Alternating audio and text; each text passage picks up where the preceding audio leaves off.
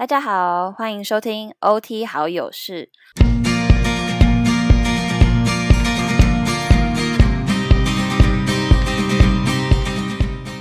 我是雅致，我是子英，我是玉玲，我们三个都是职能治疗师。那这是我们第一集的 podcast， 那我们节目主要是在分享自己还有不同领域的专家的生活，还有我们在临床上遇到的经验与挑战。在这里呢，你会听到不同领域的职能治疗师分享各自的专业领域，还有他们在工作遇到的挑战，以及他们在工作上需要的实务知识。当然，我们也会邀请其他专业领域的人一起来和我们分享。不论你是否已经踏上成为治疗师的路，只要你持续想要精进自己的专业知识，听听看其他领域的人都是怎么做的，或者是你单纯想要了解职能治疗，都可以来收听我们的节目哦。好的，今天是我们的第一集。那我们今天第一集要来讨论什么嘞？我们今天要讲的是，就是近几年来如雨后春笋般出现的治疗所这样子。那为什么要选治疗所这个主题呢？是因为其实过去职能治疗师好像大家会看到我们主要是在比如说医院的复健科啊，或是精神科看到而已，然后比较少会有治疗所这个选项。但是我觉得过去几年来，随着可能大家对职能治疗认识变多，然后或者是随着法规的松绑，那我们治疗师就还蛮幸运的，我觉得多了这个可以自己出来执业，然后开设治疗所的这个选项这样子。那所以其实我跟子英还有玉玲，我们是在去年就是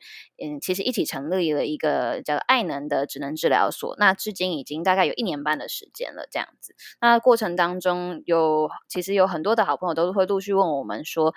我们成立的过程是怎么样啊，然后经营有没有遇到什么样的挑战，然后或者是有趣的事情。那所以我们就想说，既然要录这个 podcast， 我们就把我们这段时间就是经营的心得透过第一集然后录成精华跟大家分享这样。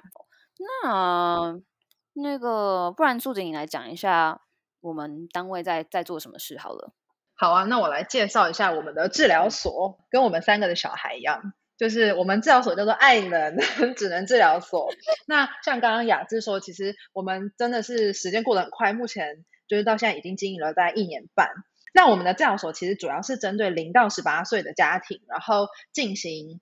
亲子的咨询，然后或是孩子的疗愈这样子。还有啊，我们也有跟育儿友善园还有亲子馆合作，我们会提供咨询的服务，或者是直接去带活动，让大家可以玩在一起。对，所以其实以治疗所的角度来说，就是可以有更多跟比如说社区有不同的接触这样子。就会跟医院还有诊所的业务不太一样，蛮有趣的。居然已经过了1年多了，超快。去年我们在成立的时候，其实过程蛮一波三折，非常崩溃。那虽然最后有很顺利的成立了，但是那侯玉玲，你还记得我们去年成立的时候到底发生哪些事吗？就一开始说要成立的时候，其实虽然讲着要成立啦，可是根本就不知道就是成立需要准备什么。对，所以就花了一点，我记得我们花了蛮多时间去查那个行政法规的，把所有法规都搬出来的意思。对啊，然后最崩溃应该就是无障碍，就是后来发现说，就是从那个入口一直到治疗所里面整个都要无障碍，就是你连走廊啊都要符合那个宽度，然后也要有一个无障碍厕所。我觉得光无障碍厕所真的就是会把大家逼疯这样子，就还要找厂商，然后把整个厕所打掉一部分，然后再做一些把手啊，然后马桶啊，然后或者是我们洗手台的位置要做调整。对，我记得最崩溃就这个吧。还有其他的吗？但其实我觉得我们已经算幸运了，就是找到一个就是1楼的空间，然后还有就是在无障碍上其实没有说真的需要影响到建筑结构，因为它厕所够大。对的调整，就是只是说需要砸一点钱跟时间，然后完成这个从外到内的无障碍通路。光1楼应该就会赢一轮了啦，因为很多人都卡在电梯。我也觉得不用处理电梯这样。对，所以除了无障碍还有什么？我想一下，其他好像还好，消防也是一个啦，但是我觉得就是比较事小，可能就是稍微了解一下法规，知道要准备什么，就还 OK 这样子。对，没错。还有空间吧，其实有、我听到其他想要开治疗所，但是后来没有开成，其实都是因为找不到足够大的空间，因为法规也是有规定一定的就是空间大小。对，所以我们其实真的很幸运，就是刚好找到这一间，然后它的空间是符合就是法规的规范这样。而且房东还愿意让我们改那个厕所。对，这也是一个，所以找到就是可以沟通的房东也是蛮重要的一件事情这样子。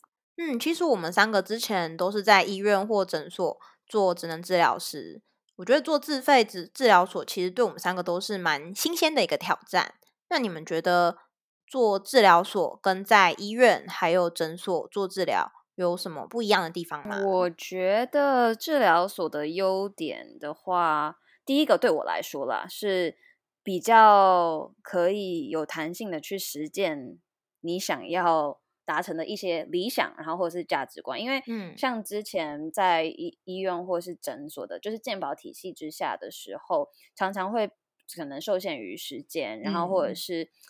就是制度的要求或者什么，那没有办法对每一个孩子就是做很深入的比如说了解，就是比如说下课之后跟家长讨论啊，卫教的时间相对是被压缩的。可是在治疗所里面，因为每一个疗程可能都是1个小时，那我们就比较可以弹性，然后的去运用我们的时间，然后把一些我们觉得很重要的价值，像是以职能为中心啊，然后或者是以家庭为中心，或者是帮助孩子成功的融入到他每天的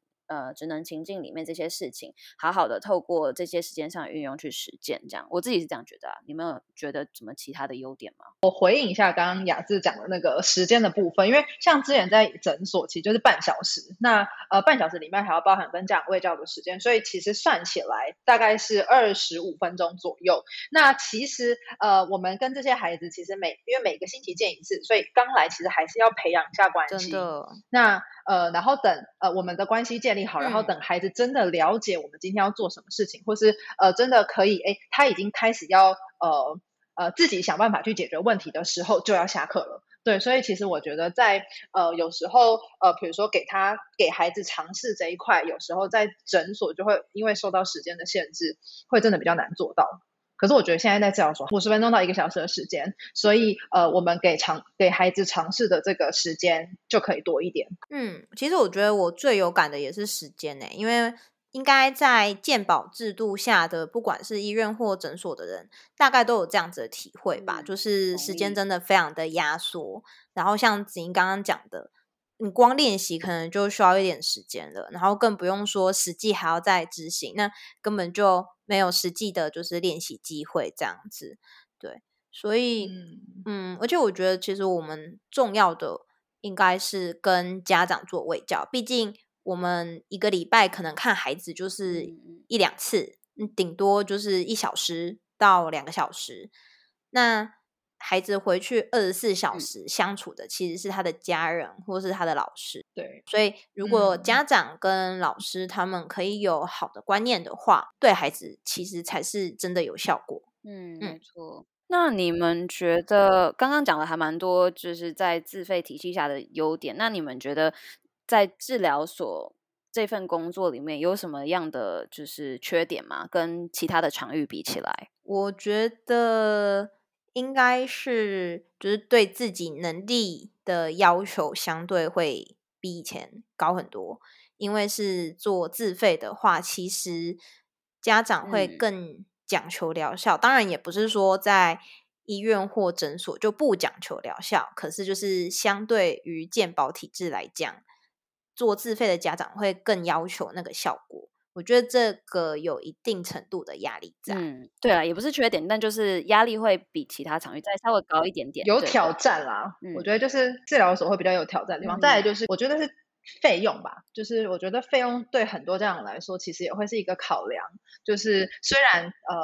我们自己知道说其实在治疗所我们可以花在每一个孩子跟每一个家庭身上的时间其实比较多，那但是因为我们就是是走自费的关系，所以我觉得其实整体的费用对很多家庭来说其实就会是一个考量。对，所以我觉得这个对治疗所在经营上或是对于个案的这个累积上面，其实我觉得会比较有挑战。然后我之前就是跟我一个朋友聊到的时候，就他也是在自费体系下工作，然后他有说他觉得其实自费的另外一个缺点就是因为大家会比较 expect 你是一个可能服务业，然后所以即便是可能你没有在跟孩子接触的时间，比如说你的下班时间或什么，很多时候这样可能还是会私讯你，然后问你一些问题，然后或者是你有很多其他的跟孩子相关的事情要处理。那因为毕竟不是在可能健保体系之下，所以而且就比较算是服务业的面向，家长会希望你可能可以尽速的回复他们。所以像我自己可能就常常会好像不是很好，但是下班时候还是会回复家长的讯息，然后或者是花自己下班的时间，然后去撰写可能给小朋友的老师的 email 啊，然后或者是处理一些就是可能我明天要拜访他的家里或者是他学校的一些行政上的琐事。这样我觉得这是另外一个在自费市场底下可能会遇到的我觉得自己需要适应的地方。这样就是界限吧，就是跟对界限要怎么画的，跟家长的界限好像就没有办法画的那么的清楚。 对，但我觉得还是可以试着切割看看只是我自己也没有切割的很好因为张雅自己有就是家长有时候可能晚上他们下班以后比较有时间求救那个时候就也是他们有空，我觉得我们都非常的好心，反正想说啊没关系应该回一下讯息也不过5分钟对不对，然后就想说回但就不会慢慢的那个界限就越推越远这样就越来越不会而且其实说到时间我觉得不只是像你们刚刚说那个界限 的部分，我觉得是连比如说我们下课后的卫教的时间其实有时候我们也很难掌握，就是我觉得这是我们在治疗所其实很有弹性的地方，但是这个弹性就是一体两面，就是我们可以自己安排跟小孩的时间，但是另外一个就是比如说有时候我们需要比如说跟家长卫教的时候有时候可能会到1个小时。怎么有这么久吗？你也太久了吧。我也觉得好久对，因为有时候比如说比如说我跟家长在处理比如说孩子最近状况比较多的时候，我们很长就是可能那1个月我们的卫教时间就会到1个小时。对，然后但就我觉得就像刚刚说，就是我当下其实我很想要帮孩子解决问题，而且我觉得就是家长是真的很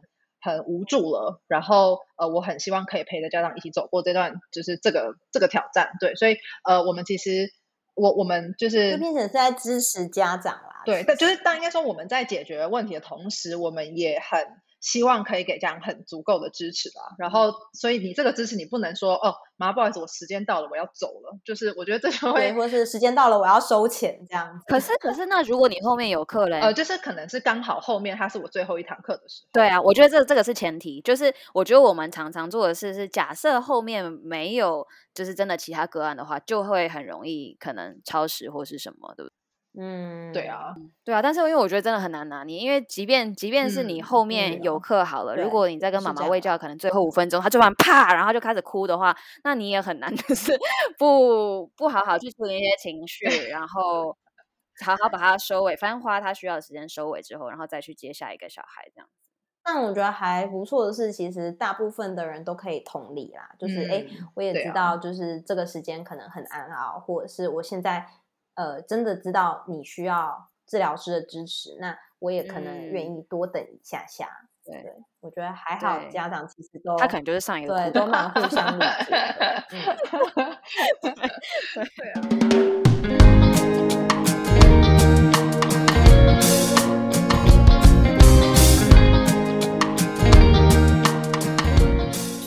刚刚就是在分享优缺点的时候听起来我们好像遇到了还蛮多的挑战啊等等的，但是其实我觉得这些挑战带给我还蛮多的学习跟获得的，所以也想问问看你们两个，你们觉得